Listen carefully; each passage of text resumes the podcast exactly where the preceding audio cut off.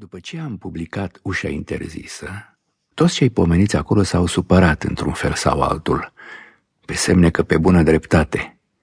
Primul lucru pe care trebuie să-l faci când intri într-o relație este să te asiguri că celălalt nu ține jurnal, că nu te fixează în secret în acest teribil insectar al gesturilor tale și ale altora.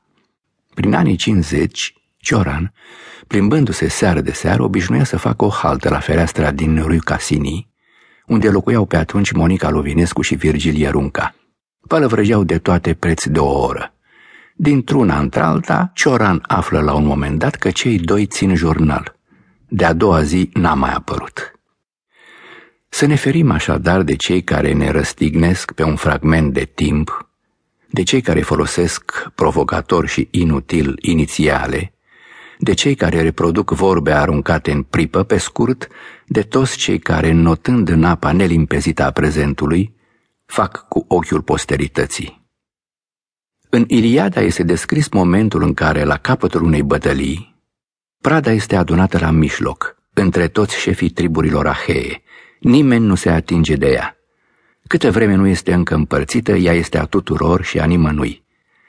Eleniștilor le-a plăcut să vadă în acest episod, în care se descrisă apariția unui spațiu cu proprietăți miraculoase, echidistant față de un centru concret prin substanța lui, Prada, dar abstract prin apartenența lui comună sau prin non-apartenența lui factuală, arhetipul democrației eline. Orice autor prin jurnalul său se predă celorlalți, își pune viața la mijloc și, în acest moment de suspensie, ea aparține tuturor fără să fie a cuiva anume. Apoi ea e împărțită. Fiecare și-a cu el acasă câte o bucată din ceea ce de bunăvoie a fost pus la mijloc. O întoarce pe toate părțile, o pipă, o miroase și reține ce-i place mai mult din ea. Asta sunt, de fapt, toate cărțile.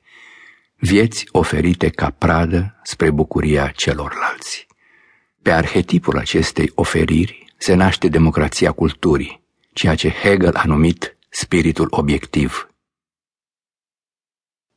Câte feluri de bătrâni există? Sunt șir așa cum îmi vine la gură. Se vorbește mai întâi despre bătrâni frumoși și bătrâni urâți. Bătrânii frumoși exterior sunt cei de tip nordic, care îmbătrânesc verde, care au ținută, prestanță, care miros frumos, care arată bine și în short și în costum de seară. Discutam asta cândva cu Ierunca, mă ascultă și zice, așa e, în general mediocri dau bătrâni frumoși, dar bătrânii ar trebui în principiu să devină frumoși, pentru că viața în tot ce are ea inconsistent și superficial. S-a domolit în ei, iar faptul că ei au ajuns să calculeze altfel timpul îi apropie mult mai mult de esențial decât pe cei tineri. În principiu, orice bătrân e frumos pentru că e aproape de moarte, în al cărei timp toate lucrurile vieții se ordonează dintr-o dată altfel, capătă pentru prima oară ierarhie. Ce e un bătrân ticălos? Unul la care răul făcut sistematic o viață întreagă a devenit tic, îmbătrânit în rele tocmai asta înseamnă, că ai făcut răul cu atâta perseverență încât nu te mai poți dezbăra de el. Bătrânețea te-a surprins în exercițiul răului. Timpul însuși te-a scos pe țărmul proprii tale ticăloșii. Vestigiu mizerabil a ceea ce al mintele ar fi trebuit să aibă splendoarea unei vieți. Dar de unde vine atunci senzația că toți bătrânii sunt cum se cade? De unde senzația că până și fostele lichele îmbătrânind devin cum se cade? Că nu mai are sens să te răfuiești cu nimeni din clipa în care, intrat pe teritoriul de grație al vârstei, el a devenit altul, că vârsta însăși l-a inocentat și că de acum chinuit de biologie și sorocit în chip aparte morții, totul îi se iartă. Să privim un bătrân în timp ce își plimbă prin parc nepoțelul. Ce altceva este el dacă nu un biet omuleț care se molipsește în chip spontan de inocența copilului ce atârnă de mână? Bătrân și copil uniți într-o temporalitate paradoxală, par să nu fie altceva decât convergența a două cum se cădenii.